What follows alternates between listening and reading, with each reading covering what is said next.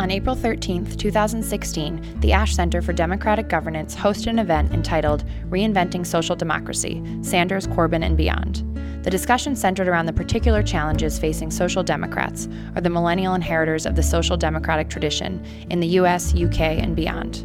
The conversation explored emerging opportunities for experimentation within social democratic politics and the wider ecosystem which surrounds it, including the interplay between NGOs, advocacy organizations, campaigns, and candidates. Speakers included Jesse Littlewood, adjunct lecturer in public policy at the Harvard Kennedy School and director of digital at Common Cause, Quinton Mayne, assistant professor of public policy at the Harvard Kennedy School, and Kathryn Perera, UK US Fulbright Scholar and visiting fellow at the Ash Center.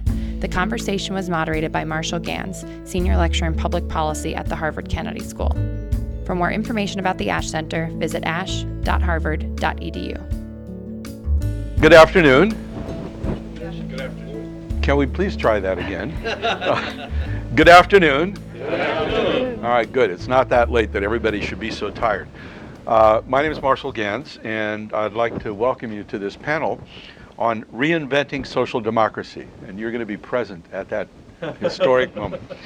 Uh, since the late 19th century, uh, the social democratic vision has been a major source of egalitarian, inclusive, and participatory political, economic, and social policy.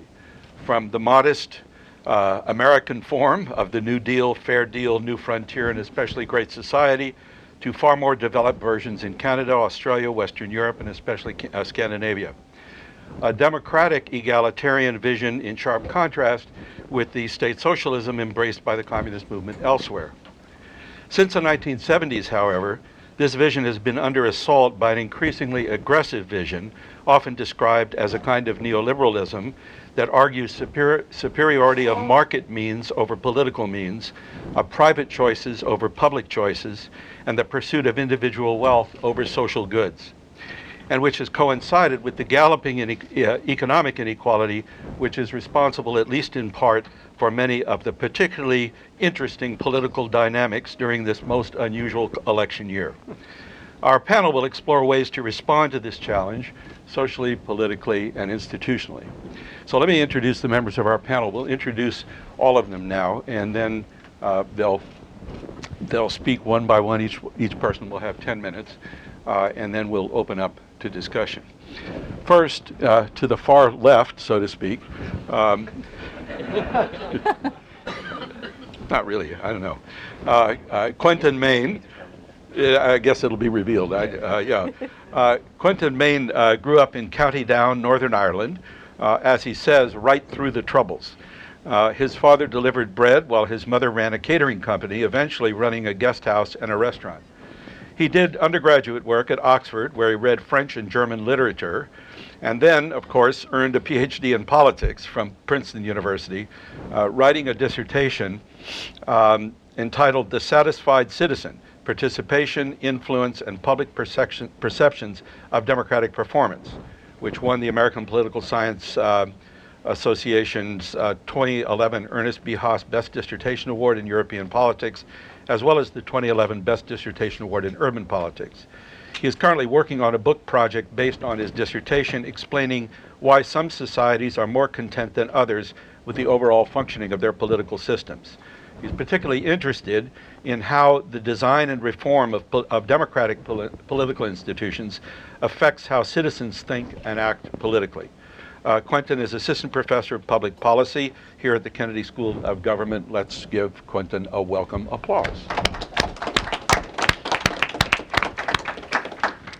To his right is uh, uh, Kathryn Perera.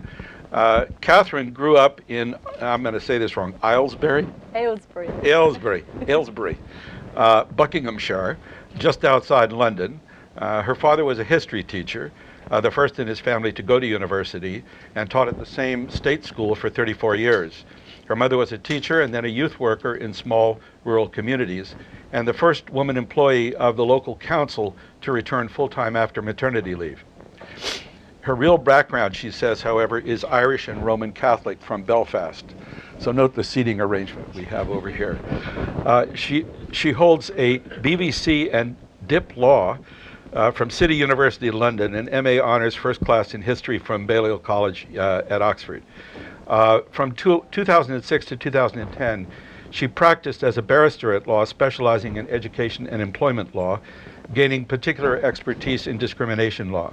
She stood for Parliament in 2010, after which she became the chief executive of Movement for Change, uh, where she recruited, trained, and developed a team of organizers who conducted campaigns leading to policy change on living wage, payday lending, and other issues.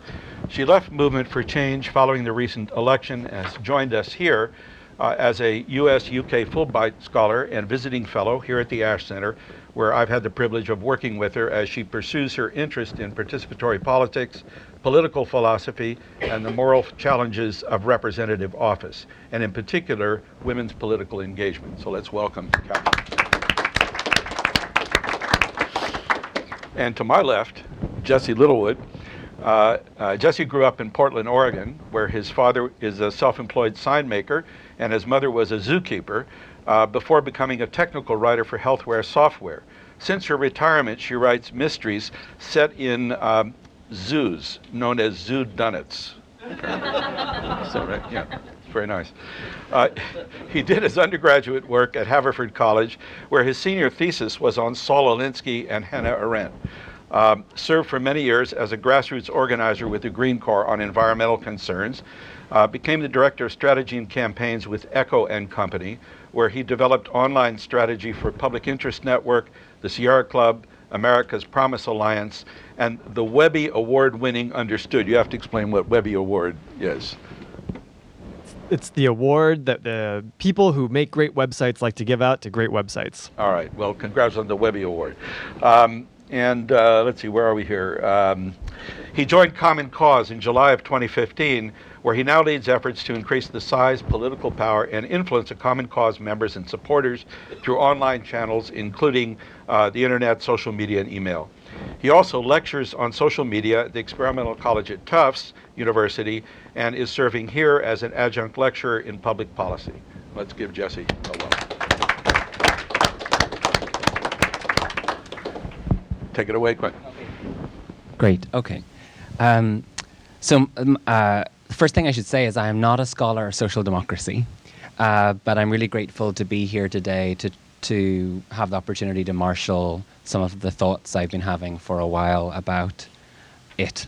Um, and I'm really looking forward to the conversation we're going to have here and uh, with you uh, this afternoon. Um, as a political scientist by training, my goal here uh, with my comments is really to try to identify and describe some big picture structural conditions or forces um, that are shaping social democracy currently. Um, it remains very much an open question whether the future uh, in the medium or indeed in the long term will actually be one of continuity or rather one of reinvention for social democrats here and on the other side of the pond. For the sake of today's discussion, though, I'm going to assume that we're entering a period of reinvention. Um, and in that spirit, offer a few thoughts on the challenges that social democracy and social democrats face right now, um, and for deep structural reasons will continue to face moving forward. Uh, the challenges I have in mind uh, might usefully be summarized as twin challenges of integration. These two principal forms, um, these, this challenge or these tw- twin challenges of integration, take two principal forms. The first is the challenge of integrating across space, and the second is the challenge of integrating across social groups. The first challenge is fundamentally one of scale and scalability. The basic question to ask here is what is the scale at which social democrats should dedicate their resources in order to achieve electoral power and to produce particular policy outcomes? Another question is how national level social democracy should act, interact with left and right leaning politics at the subnational level. At the very heart of this first challenge and answering these questions of scale and scalability lies the thorny issue of how best to balance the pursuit of equality against the realization of autonomy. In other words, how comfortable should or could social democracy be with subnational difference? Is social democracy necessarily a national project? And what do we lose or forfeit by organising and mobilising to achieve central power through national level elections. So, social democracy has, from its very origin, struggled with this challenge of scale and scalability and figuring out the right balance in both intrinsic terms and instrumental terms between equality on the one hand and autonomy on the other. In the period of early industrialization, for example, there were quite vigorous debates about whether socialist values would best be realized through the consolidation of a central state or from the ground up through social movements and trade unions. We see the same debates playing out anew in recent years. This is particularly obvious here in the United States, where progressives have made gains at the local and state levels, though not in all localities or all states.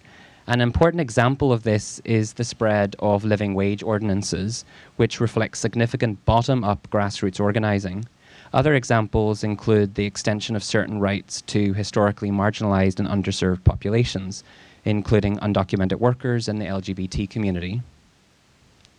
If victories are more likely to occur at the local level moving forward, or rather in some localities, but certainly not all localities, in a period of reinvention, then, what does it mean to scale up from these local level victories? What does it mean for social democracy to scale?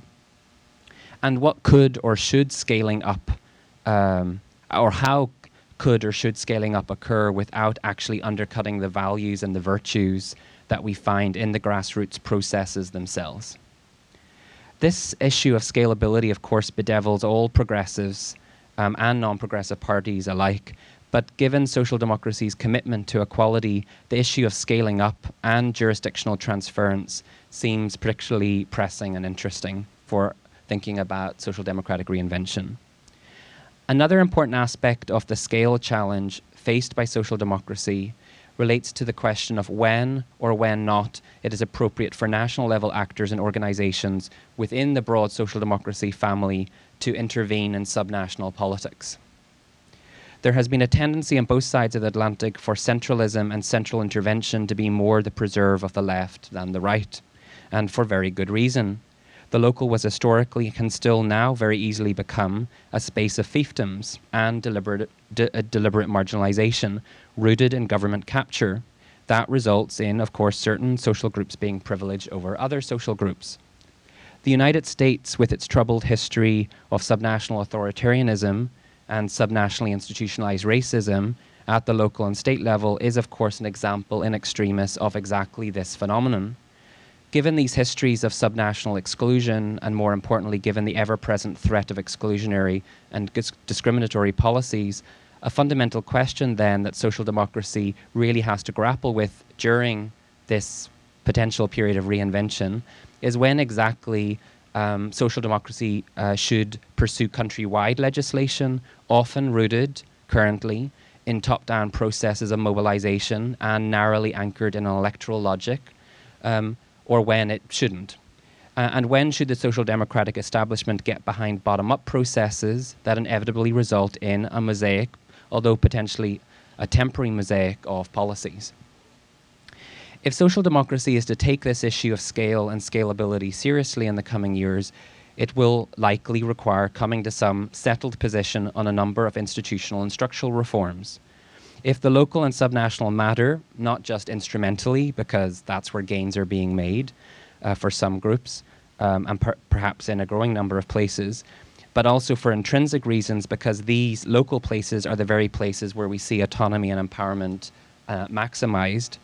Uh, key social democratic values, uh, these are key social democratic values, then social democrats, especially national uh, dominant social democrats, must start to have more robust debates about how current uh, central local relations can be reformed and how local and state electoral rules could be redesigned. These debates are oftentimes simply not happening. Uh, and if they occur at all, they're more at the margins of social democracy or the party uh, or parties. Um, but thinking strategically and imaginatively about institutional redesign could uh, be part and parcel of this reinvention process if social democracy is to address the challenge of scale and scalability. So, the second challenge. The second challenge is the challenge that I referred to a few minutes ago, which is the challenge of integrating social groups or bridging across social groups. This essentially relates to the problems social democracy face social democracy faces in responding simultaneously to populations with quite different sets of values and needs. differences which themselves result from the divergent structural positions of these different social groups uh, and the positions that they hold in the economy. So, focusing here um, on the UK and the US, but with some broader applicability to all high income consolidated democracies. When social democrats currently look out to the world and think about whom to serve and who to appeal to when trying to get elected, they really do face a dilemma, and a dilemma that is here to stay for the foreseeable future they see a divided society or they see divided societies. Individuals and groups who are economic insiders with secure and well paid jobs, with skills and knowledge that transfer and travel well, and individuals and groups who are economic outsiders with precarious employment, low wages, and skills and training that make it difficult for them to change their current situation. These two groups have very different needs and wants. The latter group of low paid, precarious workers have needs and wants that seem to fit more easily with the policy positions of social democracy of the past, uh, rooted in the advancement of economic equality through material redistribution and the enhancing of labour market and social protections. The former group of better paid, better educated, more economically secure groups fit more easily uh, with the policies that appear to be more often adopted by social democrats in recent years uh, these policies are less about material equality and more about social inclusion, individual autonomy, and post materialist values. Third way social democracy that took root across high income democracies in the 1990s and 2000s seemed to be much more about appealing to the latter group than the former group. Uh, but the rise of uh, Sanders in the United States and Corbyn in the United Kingdom, as well as new left parties like Podemos in Spain or Syriza in Greece, underscore the fact that the die really hasn't uh, been cast yet for social democracy.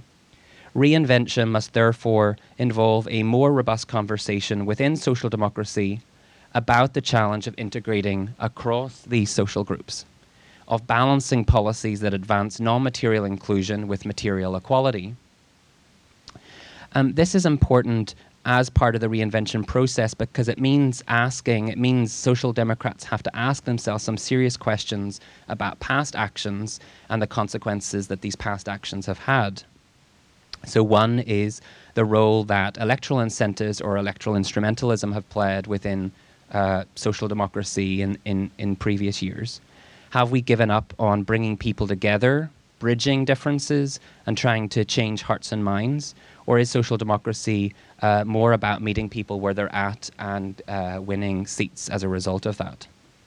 Um, the last question, um, and the one I'll end with, um, is uh, what happens to the populations that get left behind by the public policies that have been pursued or the policy positions adopted by social d- democracy in recent years, and to whom do they uh, turn, especially precarious uh, uh, populations? And here I'm thinking in particular of uh, the rise of uh, populist right leaning parties, both here and um, on the other side of the Atlantic. Thanks so much.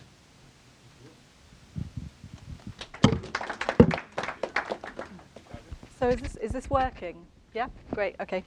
Um, so, Marshall, as I understand my brief, I need to discuss the reinvention of social democracy in 10 minutes. Is that? Yes, yeah, correct. okay, good. Right. Oh, and, and answer. okay, fine.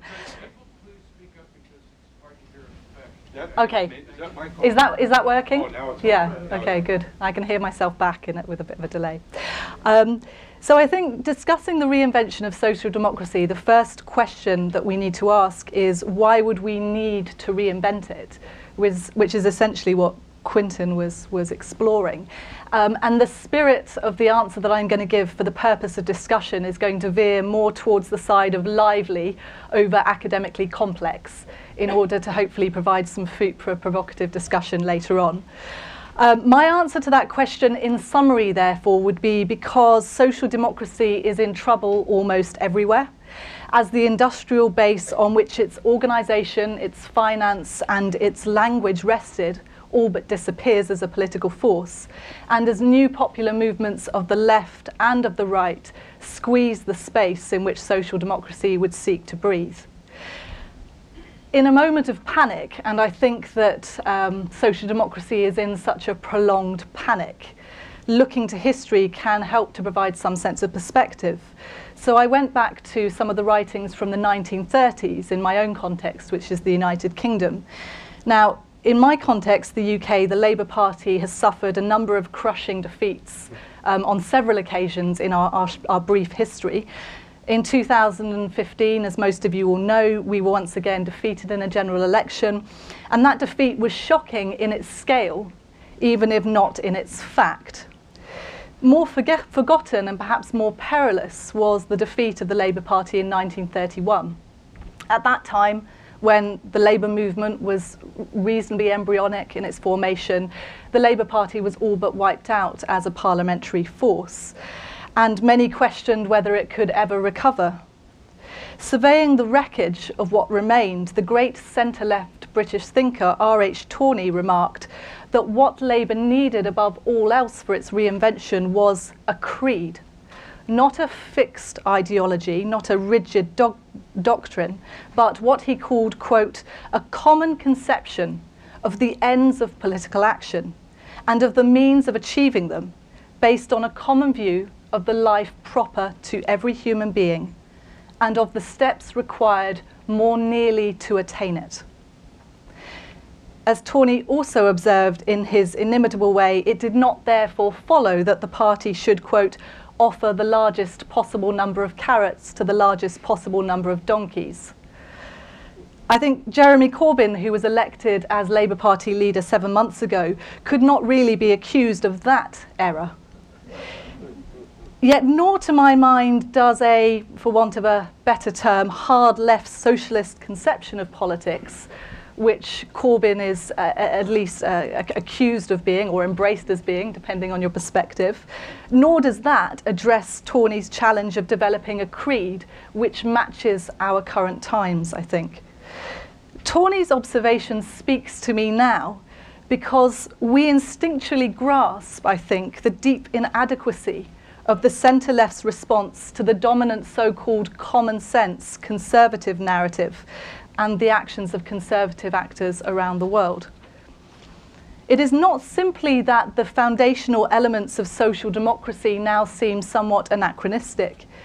It is that the old left right schema, which characterizes them in the public imagination, has lost its power for helping people to make sense of what they see in mainstream politics. So in the UK, the critique could run the world moved on, the Labour Party moved back. The problem is particular to the left, I think, and, and this is why I raise it here. It's not enough to diagnose problems with our politics. Our task here is to think about reinventing social democracy specifically. I think it's particular to the centre left because many of our current descriptors of our political identity are fundamentally challenged by the issues that Quinton has outlined. So these are identity narratives that we are of the many, not the few, that we are drawn from the working classes, and that we are basing our, basing our politics on principles of collective action for the common good. The instinct to retain identity narratives which less and less describe a mainstream political or social reality, I think lies at the heart of social democracy's current quandary. So the challenges that that raises are many, um, but I have about three minutes left, so I'm just going to try and address one, and it's one that I've had most time to think about. For five years, I worked as a community organiser, and I then, I then acted as a national director, directing teams of organisers. And what we were essentially trying to do was to disrupt the way in which the UK Labour Party organised and the way in which it built relationships with the public within that, I want to take the question of party membership as a case in point. So, the starting point of the Labour Party and other centre left parties of Europe is this How can we as parties attract more members? The preceding questions, including whether a mass membership model is fit for purpose, and what other forms of organising might further the democratic aims of participation, those questions go largely unasked there's an assumed need to grow our membership. And in my experience, this tends to drown out questions of reciprocity. Why would a person join a party, and what should that party offer in return? So, in reinventing a sustainable organisational base for social democracy, we might do well to resist the urge to decrease the cost of membership and address instead the question of how we increase its value. In other words, just as the old paradigms through which social democracy was conceived are now inadequate, I would argue that so too are the organisational models because they don't recognise the shift that's occurred from broadcast to conversation,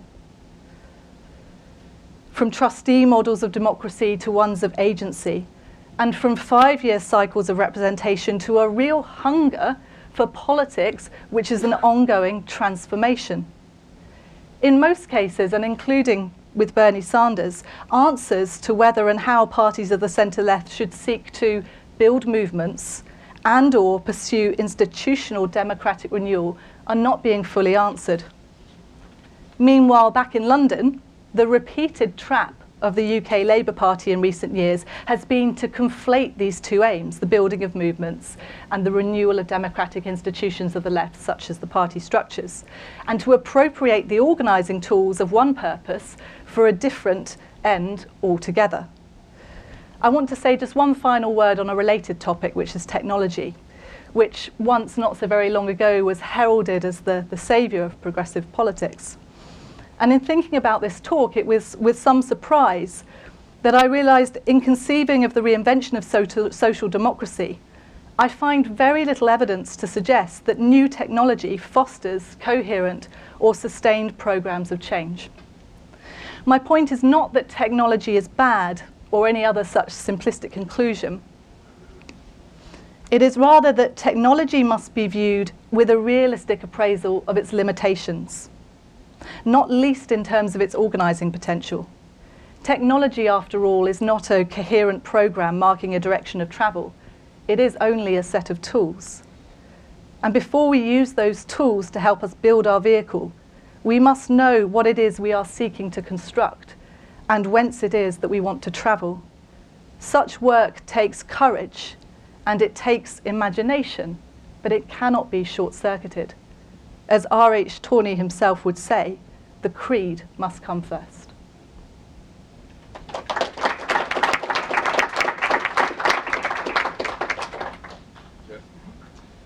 So, what are we to make of the Sanders campaign? Uh, and as the um, American voice uh, of this panel, with Marshall as well, I uh, get the uh, privilege to try and describe, uh, from particularly from the point of view of advocacy organizations and the broader institutional uh, and movement context that the Sanders campaign now is the centerpiece of to some to a large degree.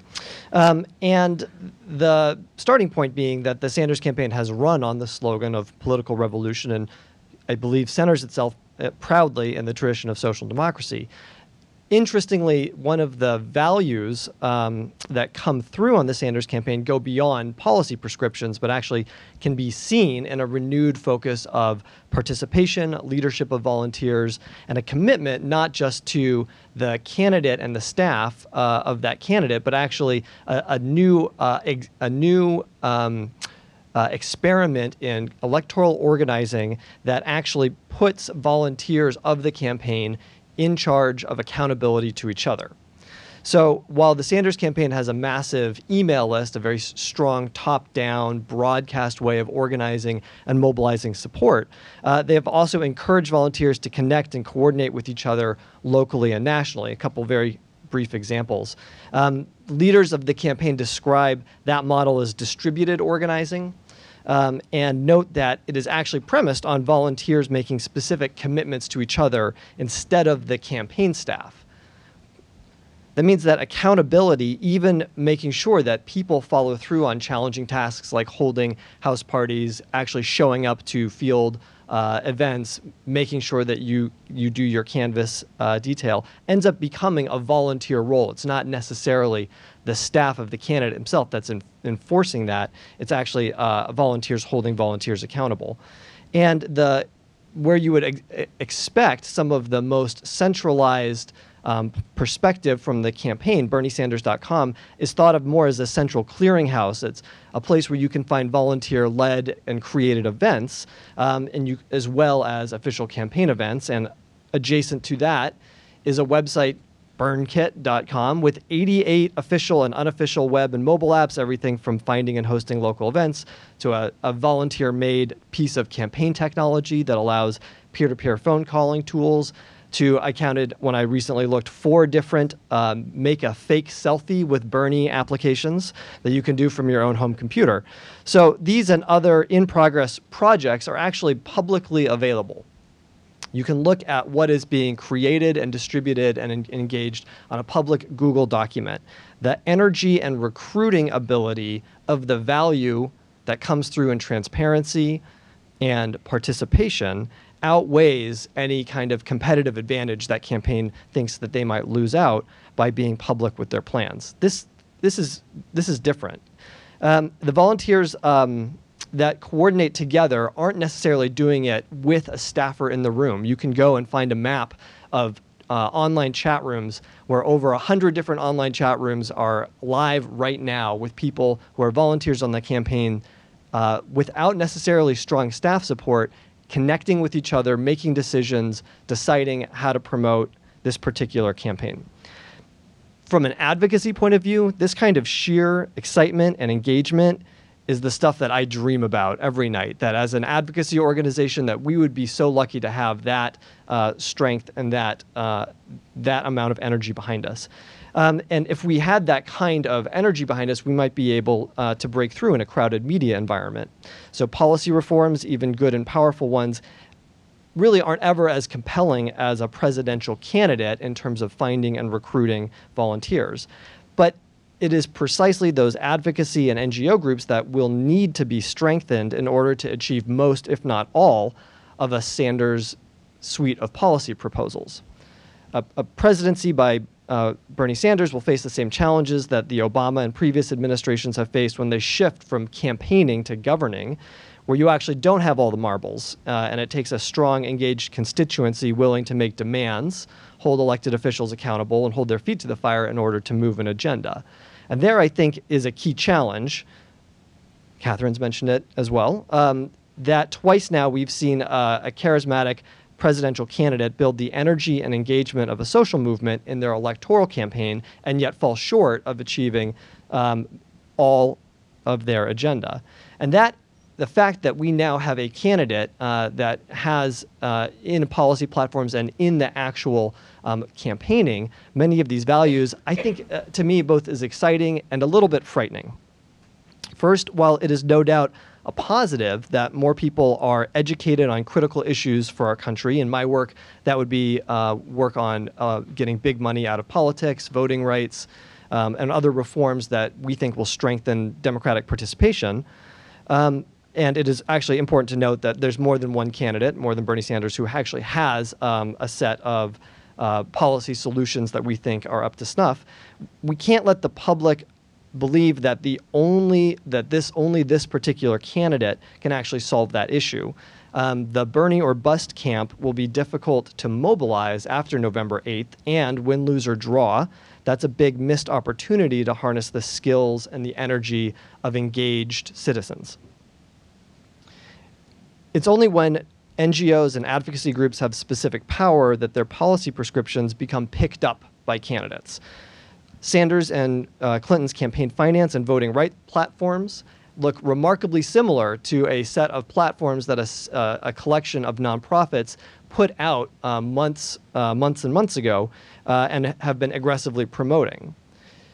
Among those reforms, like automatic voter registration, were developed by groups uh, in the nonprofit sector, like Demos and the Brennan Center for Justice, and they were years in the making. So, a focus on the electoral as the way that pr- progress, especially on democratic reforms, happen, is the tail wagging the dog.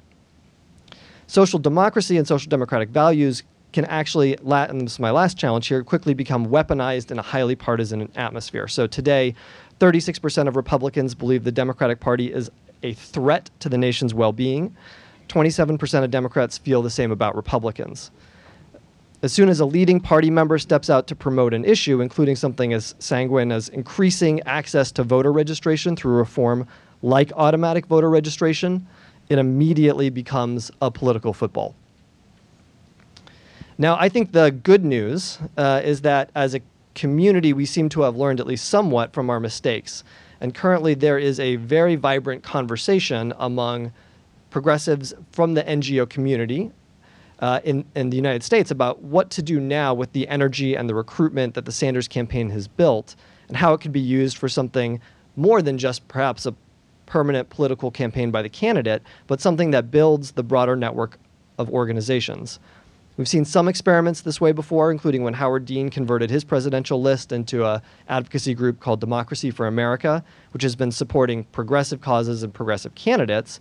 And of course, the Obama campaign turned Obama for America into Organizing for America. But in that translation, they lost the emphasis on grassroots leadership and became a distinctly top down focused organization. Given the experience of the Sanders volunteer, in particular, their leadership when they are responsible for real outcomes, held accountable to each other, and not held accountable necessarily by the campaign staff, gives us, I believe, the best chance at converting social democratic energy generated, the heat and the energy thrown off by this electoral context into more critical, broader movement and reforms. So that I end with a mo- note of optimism. Great, thank you. We'll open this up to everyone unless you'd like to comment on each other's statements first.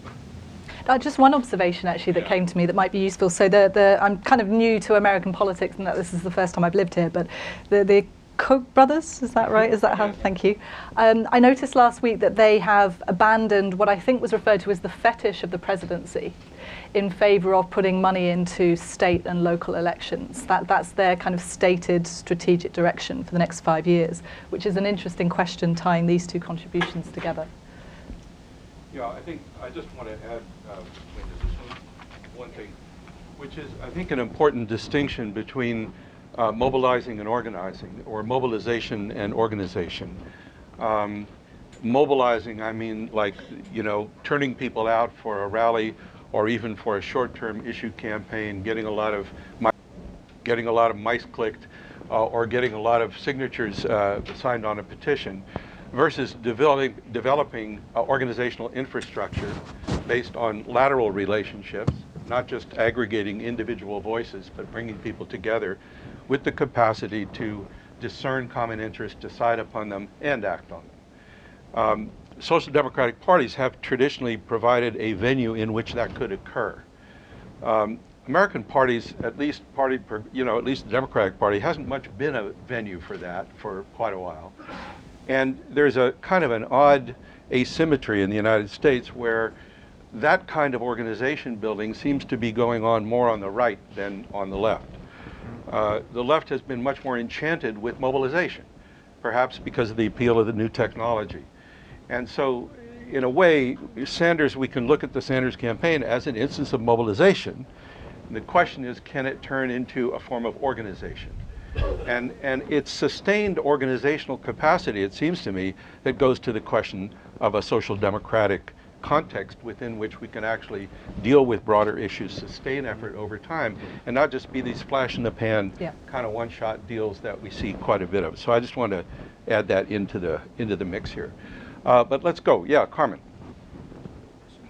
Oh, would you identify yourself and where you're from? And yeah.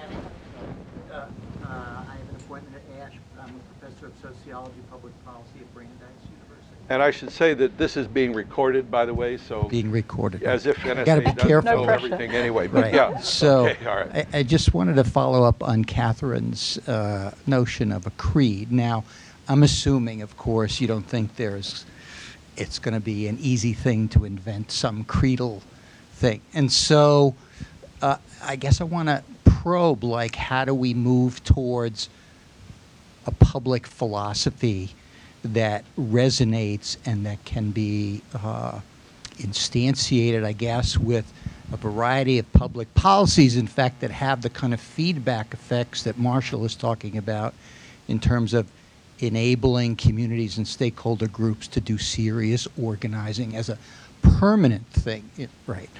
Um, and, you know, I guess the challenge for me is that we live in an era when the very notion of public goods, not just because of the conservative onslaught, but because of the huge differentiation in our society of institutions and ways of getting one's needs met, etc. So the work of constructing public goods we often don't take seriously. We often say, oh, well, you know, free college for all. You know, I mean, I won't even go into that. But, um, it, but it's that the challenge of creating the notion of robust public goods that have a certain reflexivity built into them so that we can both deliberate, and sort of Quinton was getting at that, various forms of autonomy and deliberation, but so that we can valorize what Harry Boyte calls the public work of all kinds of people um, engineers, teachers, you know, et cetera, but all service workers, namely anybody who, in some sense, labors for to create something that is, you know, uh, is bigger in what social democracy has always aspired to. I think. I, just throwing it out. I have yeah. no answers. Would anyone like to comment? Or we can just we can hear more. I, I think I would give. Um, I, I, don't have answers to that. It's part of why I'm here. I think um, taking some of the classes I've been auditing are around political philosophy, political theory, um, and are kind of trying to strip this really back to basics. I think insofar as I have an answer, it's paradoxical because I want a creed, but I also recognize that that creed will only be developed as something that is relevant through action, right? So it comes through baby steps. So my answer would be we take our first steps. And that's both in terms of content, so substantive steps around policy, but it's also in terms of process, which I'm interested in, by which I mean openness.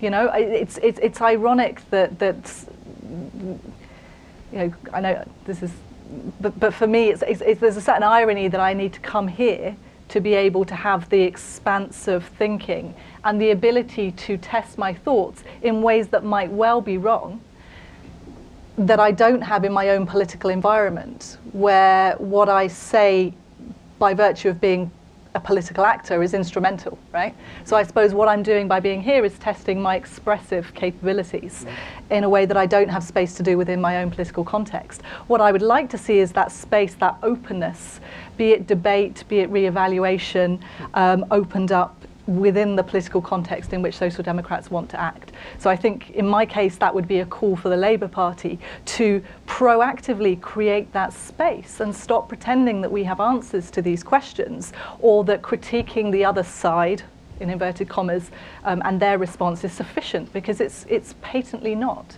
Um, and, and, on top of that, I would say, and, and Roberto Unger um, works a lot in this space, the idea that we have sufficient answers in terms of a creed by merely presenting humanizing facets of a conservative agenda, it's not acceptable. It's not acceptable. So I would like to see that sort of space created. That's what the Ash Center is for. No. Right. Ellie, oh, I'm sorry. Yeah. Thanks. Hi. Uh, I'm Haley Michelle. I'm at the MPP program, first year. And you talked about uh, participation, oh, political participation. You also talked about the um, uh, polarization and um, how a lot of the changes have happened on the national or the local levels. And I wanted to know your thoughts about how a two party system uh, facilitates or doesn't facilitate uh, citizen participation today? Yes, I've just taken Quinton's course, and it's a very biased question because of that course. But comments? Who wants to? T- Quentin, you want to take that because it's your course? Enlighten the rest of us. I mean, that's what I was trying to hint at was that if we take a center local conversation more seriously, it means opening up and thinking about uh, multi-partyism and thinking about the institutional reforms that are required and that to think that a healthy social democracy may be a divided social democracy, that there may actually be multiple parties on the left competing in a robust way to drive a left agenda, um, and that um, those types of institutional reforms seem, of course, much less likely at the national level in especially in the US, but in a lot of countries, but more, much more likely potentially um, at the local and state level, so that it's um, it's partly coming up the social democratic pr- project of reinvention is achieving a creed that I guess is integrative in the sense I was talking about, that it's integrating across the divisions um, and grappling with the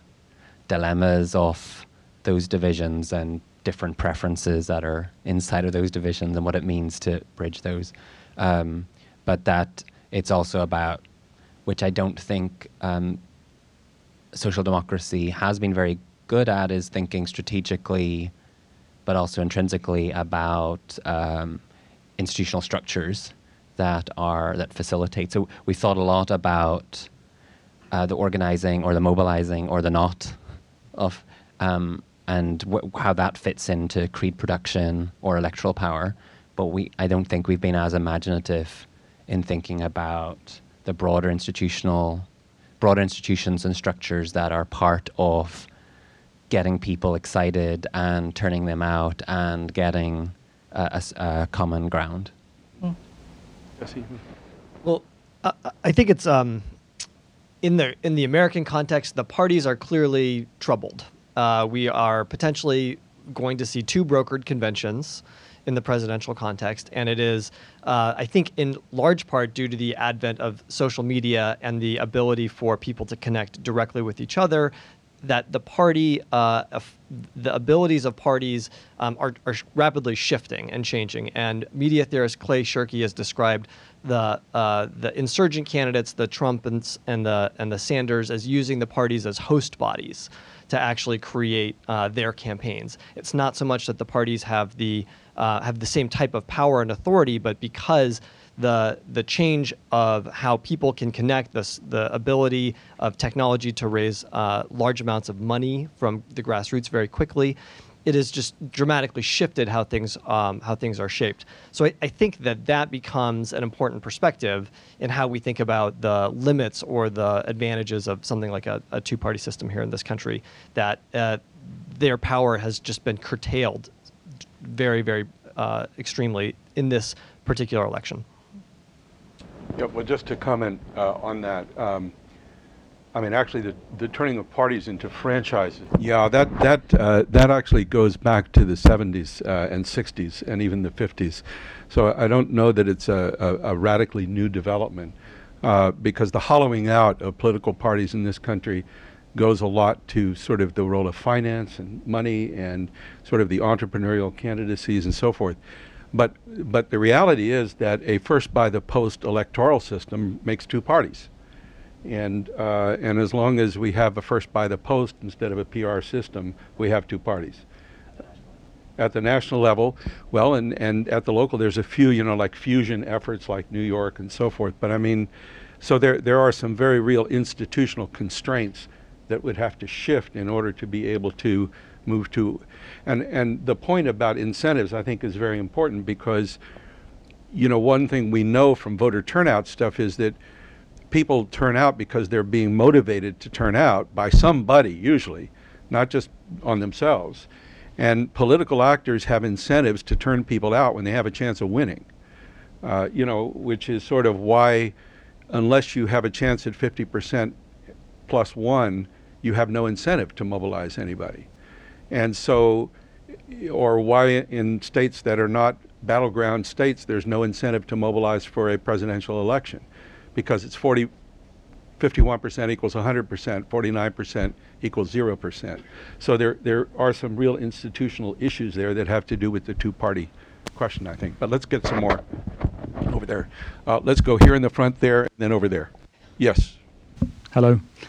Um, I thought I'd experiment with pushing back on the idea that there is a strategic challenge for um, social democracy and suggest that in terms of the two problems that you kind of raised, uh, Quinton, in terms of uh, the scalar problem, looking at the UK context, I felt that devolution um, under New Labour was a kind of movement to try and address that, and um, within that was was kind of inherently moving towards the more collaborational, um, uh, robust um, form of integrated politics you were talking about.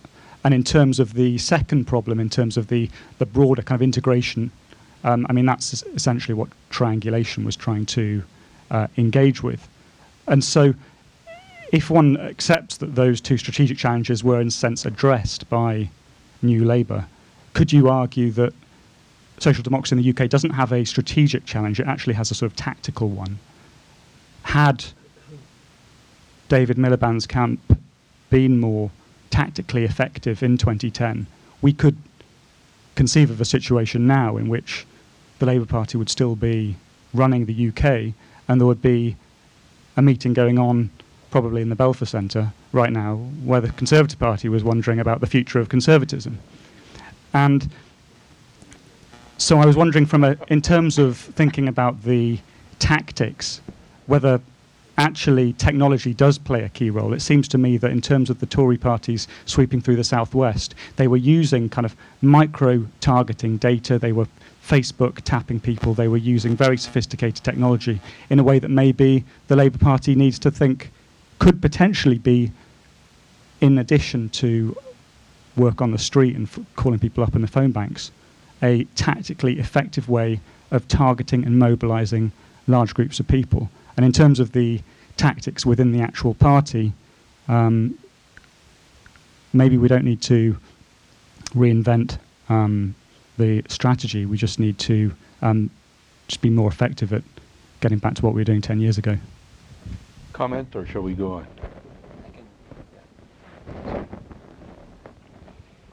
Yeah, so in, in if if we just think about the UK at the level of the regional scale, I think I agree. But when we think about centre local relationships, I don't think there was a settled position. I think that was still a version of a centralized, centralizing approach to bringing about change.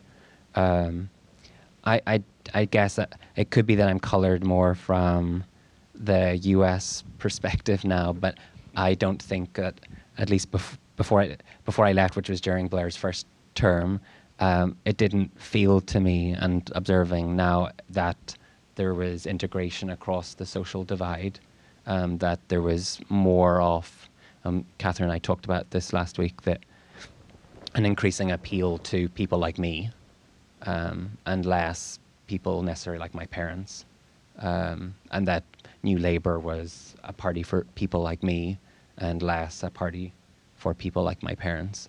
Um, and, and yet, people like my parents still exist and have needs and wants, and they're not necessarily getting addressed, to my mind, by uh, social democracy. Um, but people like me, um, I feel as if my needs and wants, I feel fairly well reflected. And I think that Corbyn, the rise of Corbyn, or the whatever appeal Corbyn has, it's because that is uh, reflecting that the fact that that hasn't been settled or that there's this uneasy, there's um, a long period of appealing to a certain set of social actors and not others. We'll go over there, but I do just want to raise this sort of irony that as close as we've come to a traditional social democratic platform, which is Bernie, has such a profound base among young people, mm-hmm. uh, not their parents. and that's worth thinking about. I, I just throw it out there. Also, I'm putting myself in an economic insider category. Yeah. Whereas it's not clear that uh, that's so. I think at least the work that's being done on the dualization of economies and where people feel economically secure. I think that's where you see young people.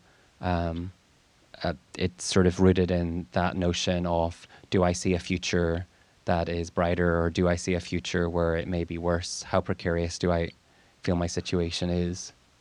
Yeah, I wonder. It's I. I well, let's go back over there. Yes. Um, my name is Katie. I'm a second year MPP student. Uh, so all three of you have sort of touched on what I'm about to ask, but for me, one of the major challenges to social democracy in the coming years is global interconnectivity, um, and it strikes me that a lot of our public policy challenges are going to require global solutions. Uh, so, to give the most striking example in recent weeks, it's the revelations in the Panama Papers about the scale of tax avoidance.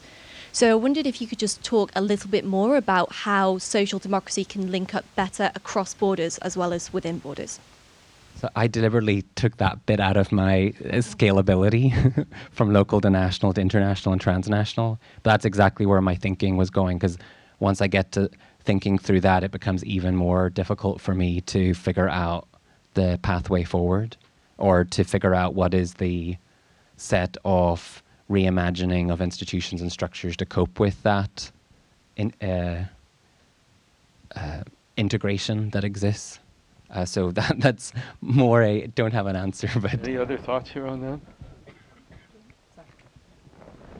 Well, I would just I would say to Marshall one of your points that and the difference between mobilizing and organizing a, a, mobilization that is global is not that much trickier than a national one in terms of resources and in terms of tactical approach. But the actual work of organizing and of actually crafting and creating connection you know there's many more divides there's space there's time. Some of those can be solved by technology but um, it it leads campaigners towards a place where they focus on the mobilizing and the the rapid reaction and the petition to God knows who uh, about the Panama Papers, and that becomes you know more incentivized, and that's you know it, it ends up stopping at that point. So I think you, right. it's a it's a much trickier problem. Uh, and the only solution that I that I think I can see is focusing on the power and that you can build in your in home countries and especially those that have you know economic and political power globally. Well, Europe's being tested right now, huh? I think in terms of the creed question, um, I, I don't see any necessarily fundamental distinction between different countries and social democrats within them as to how they would address those questions because I think those are more fundamental or philosophical questions to go to your point. I think then there's going to be wide variety in terms of the content in a given in a given place. Um, and, and just on Alex's point, I mean, I think New Labour, I would, I would lean more towards what Quinton said. I think New Labour was an intensely political project um, that created you know, an, an uneasy tension among competing values and interests rather than settling those questions. That would be the lens through which I would look at it. And I think we're seeing that play out now.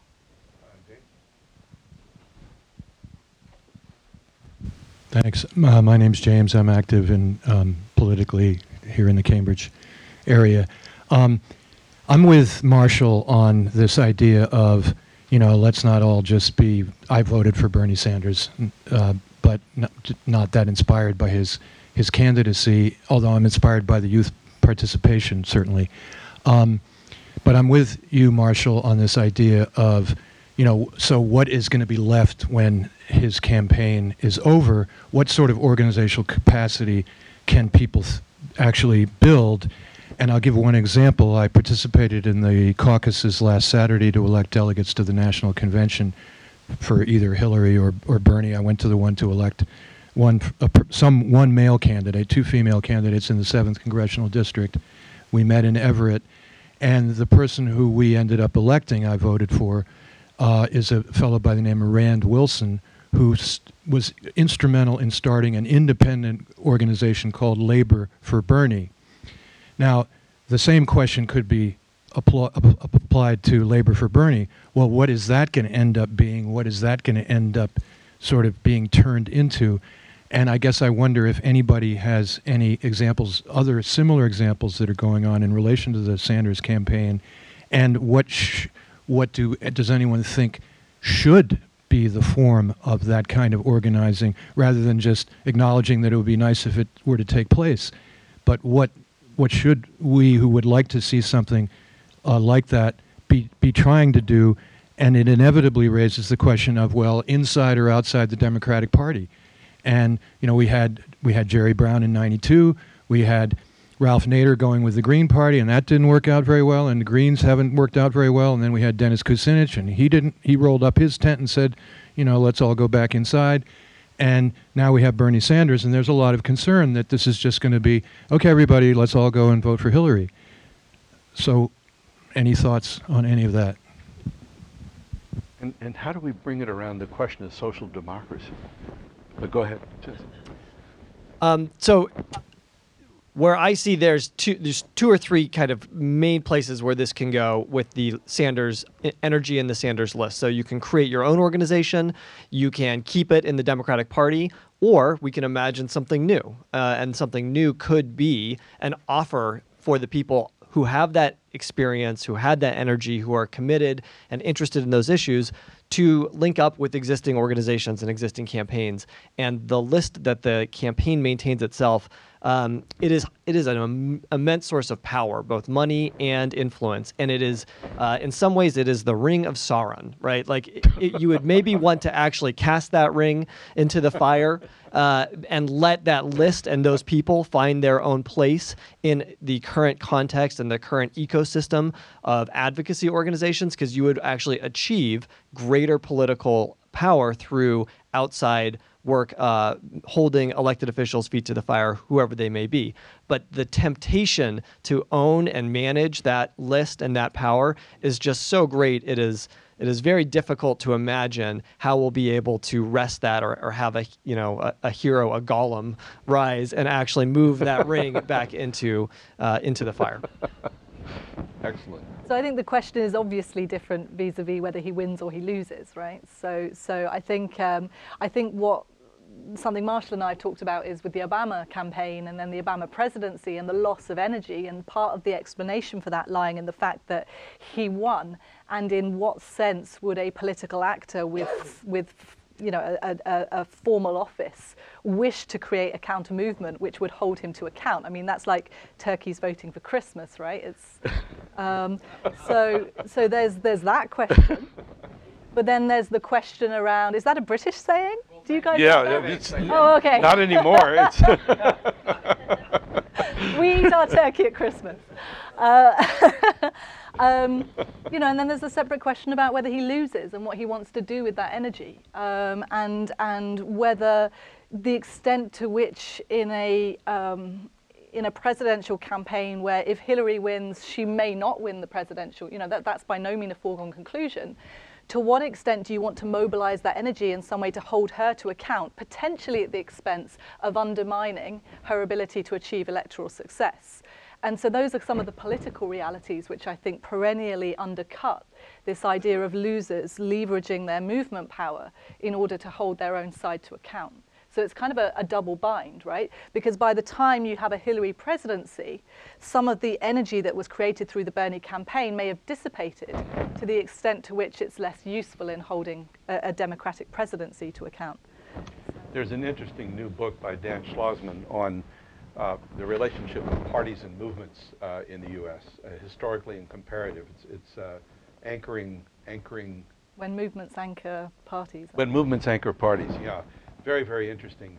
And one of the arguments, and so he does a whole historical comparison, Democrats, and Republicans, close look at labor and Democrats in the 30s, close look at evangelical churches and Republicans in the 80s. It's really a, a nice study. But one of the arguments is that unless there's some sort of supporting infrastructure outside for a movement, then it doesn't sustain. It can't sustain.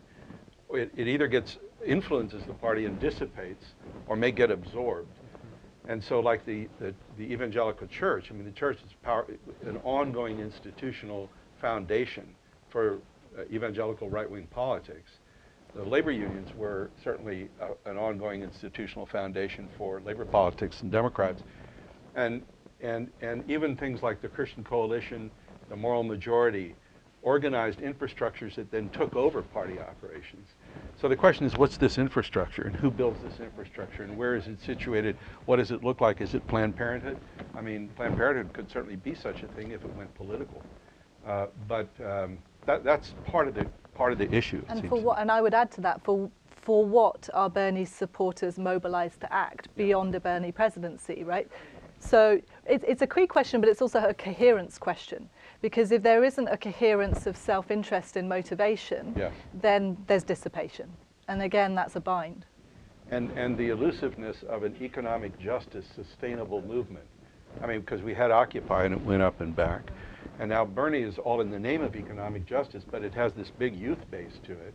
And of course, people of color are not particularly part of it, you know, which is, which is another particular interesting irony, maybe, maybe not, but certainly significant uh, factor. So, but it does feel like a moment of opportunity. you know, the question is how to, how to give it form.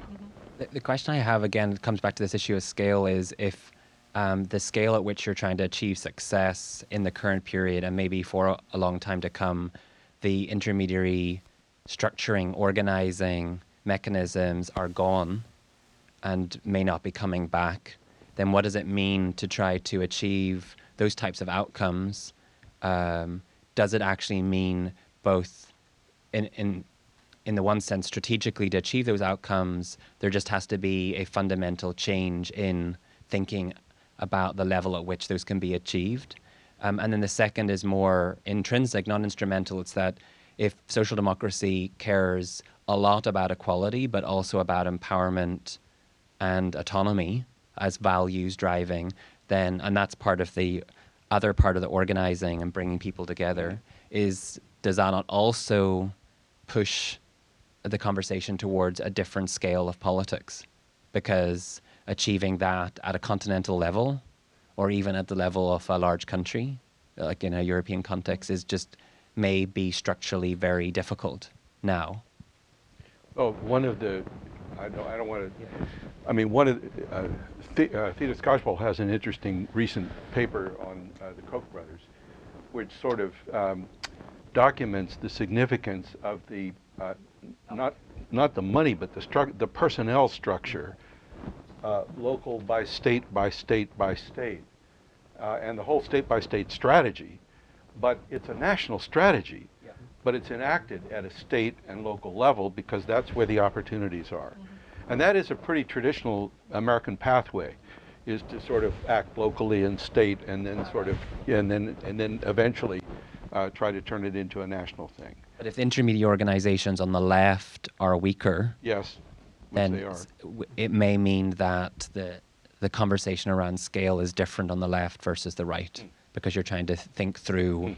what you have or don't have one other um, point to make is the role of money in politics. We talked very briefly about the Koch brothers, but you get a better return on investment at a school board or a local election or a state election if you ha- have the ability of entering uh, large amounts of money in in that system. So, you know, there are, I believe that there are structural reforms that could dramatically change the conditions in which you know I think Quinton is is right. We have at least now in this election, the the currency of a popular Democratic candidate that is barnstorming around the country, that's the right uh, venue for this, you know, for the for the left to play, and we are there's significant challenges on the state and local national uh, state and local level until we are able to tighten up some of the structural changes that uh, uh, the ability of dropping big amounts of money or the gerrymandering uh, that that can happen in those districts.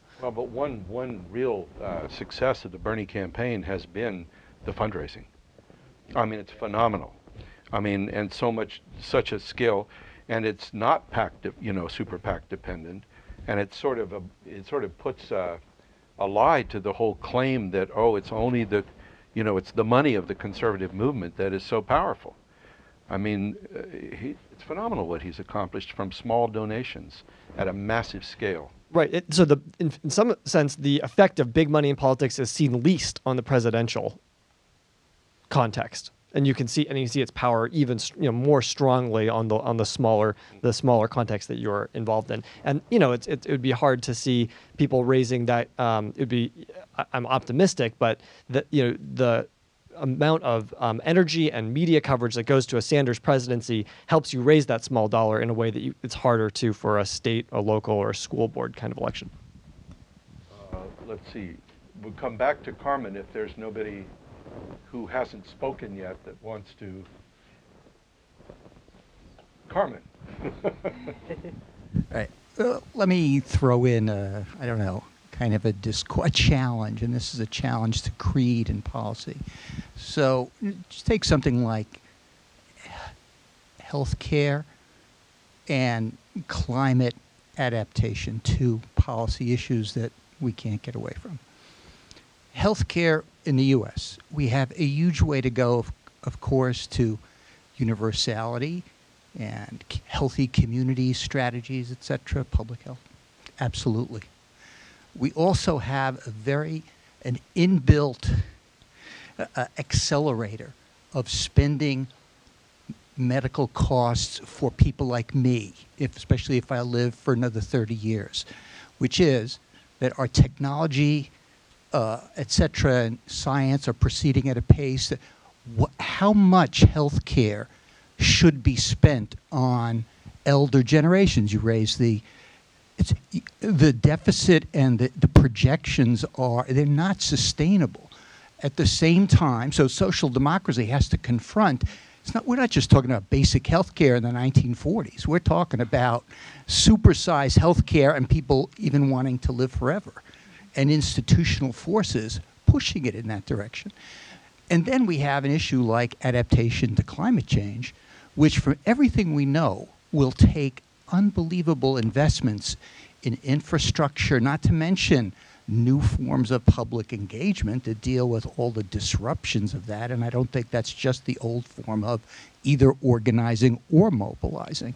So I'd love to see, you know, creative social democratic thinkers say, you know, it's not just like we add to this area, we add to that area, we get a tweak, you know, we get a grander there are trade-offs. There are there are things we need to bang our heads against the wall for now and for decades. And you know, and, and it's sort of why I'm skeptical of, pardon the expression, but the kind of knee-jerk social democracy that what Bernie represents. And I'm not saying there's a great energy there and all kinds of good things that I would support. But if we're stuck there, we're we're going to lose. We're just going to keep losing forever.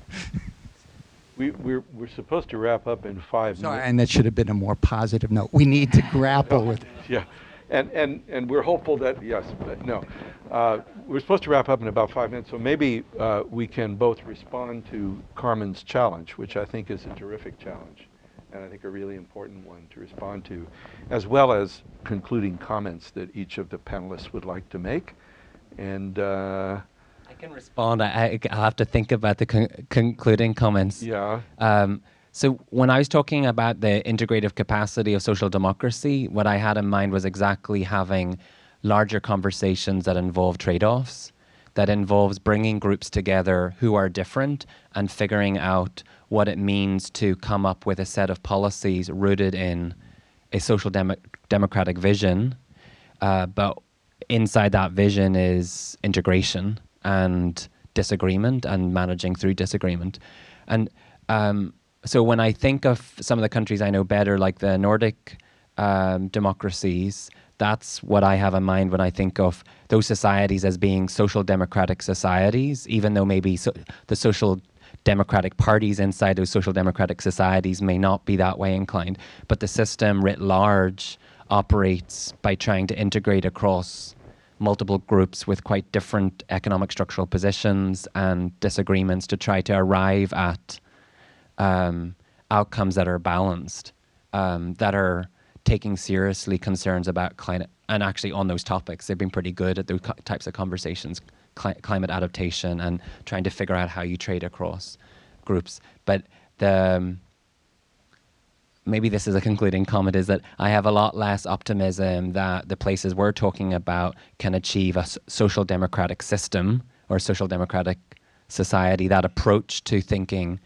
But a start would be for social democracy itself inside those systems to take that on more seriously uh, to take on the challenge of integration as opposed to representing a certain slice and then that's those slices changing over time depending on the electoral incentives but actually trying to think through and at a, a, more historical period that's what social democracy was trying to achieve i think yeah. and we talked about it as this one nation mm-hmm. ism uh, so maybe that yeah yeah, I mean, I think that uh, so the last time we had what I would call a foundational conversation in the United Kingdom, um, I've got this one. I can, oh, you, oh, you're that. okay. Is that, is that better? Does it no, you're, you're okay. fine. Um, so the last time we had a kind of foundational conversation in the United Kingdom was probably in the build-up to 45 government. And if, you, if I take your example of health, that was obviously the founding of the National Health Service. But in circumstances where we had a wartime economy that was built for radical change in a context of political transformation with a reasonably definable kind of social strata and class that was an identity that Labour represented, etc., etc., and in moments of extreme crisis, all factors of which we currently lack, right? So I guess we're, we're setting ourselves a high bar in terms of political political expediency to expect these conversations in a time that lacks those factors. Um, but nonetheless, what you say resonates with me because uh, you're effectively saying, you know, it's, it's insufficient to aggregate um, within concrete constraints, right? To conceive of the world as we see it now and use that to determine what our what our direction of travel should be. And, and, and I agree because I think where we end up in that case, and this is what I was trying to set out in my opening comments, is merely ameliorating the worst aspects of what we find before us. And, and it lacks imagination uh, in quite a profound sense. So for me, it's not about how we, and I'm not sure if this is a disagreement, it might be, but it, it's not about how we set out policy platforms. It's about first knowing what the hell we're for, and then thinking about what the policy formation within a political project would be to embody that and push it through. So it's it's kind of three things. It's it's it's philosophical conception. Only then can that be followed by policy, but then that needs to be linked, and this would be my critique of Corbyn, for example, by a realistic appraisal of the political circumstances in which we find ourselves and what is tolerable to an electorate. It's not about bending to an electorate or having an electoral willing strategy as your starting point. It's the end, but it is a necessary prerequisite for what you're trying to do being in any way relevant. So I'll just say very briefly, um, the two things that I see that are different in the moment we have in the, especially vis-a-vis the Sanders campaign, um, is we have you know abilities to connect over time and space um, that are uh, enabled by digital media that create enormous opportunity. We, we may misuse those, um, but they certainly create uh, enormous opportunity. Um, and one of the things that, while we have that ability to connect and gather together, we are still quite struggling with the ability to deliberate and have actual conversation and disagreement um, in that space. So that is a key challenge. And then the challenge, I believe, to um, uh, us as um, folks who are you know interested, especially in the NGO world, in actually harnessing that energy. The other thing that's new is the uh, the the desire and the assumption that as a participant, I get to co-create. Um, I get to help build something that uh, that is lasting. As uh, young people grow up with a social media context, the ability of adding their own voice, the ability of uploading Vine clips and YouTube videos, and being a creator of the conversation is something that is quite a positive and that we need to figure out how to harness and adjust and have and build them into our movements uh, and build them into the work that we're doing. Well, we want to thank everybody and, and thank our panelists, but just just before that, on the question of creed, uh, perhaps Pope Francis is coming as close as anyone in the world today in Laudato Si of articulating, uh, actually of articulating a vision that encompasses economic justice, environmental, uh, climate change concerns, and some of these things that have been raised. So sometimes creeds come from unlikely places for social democratic solutions. Thanks very much to our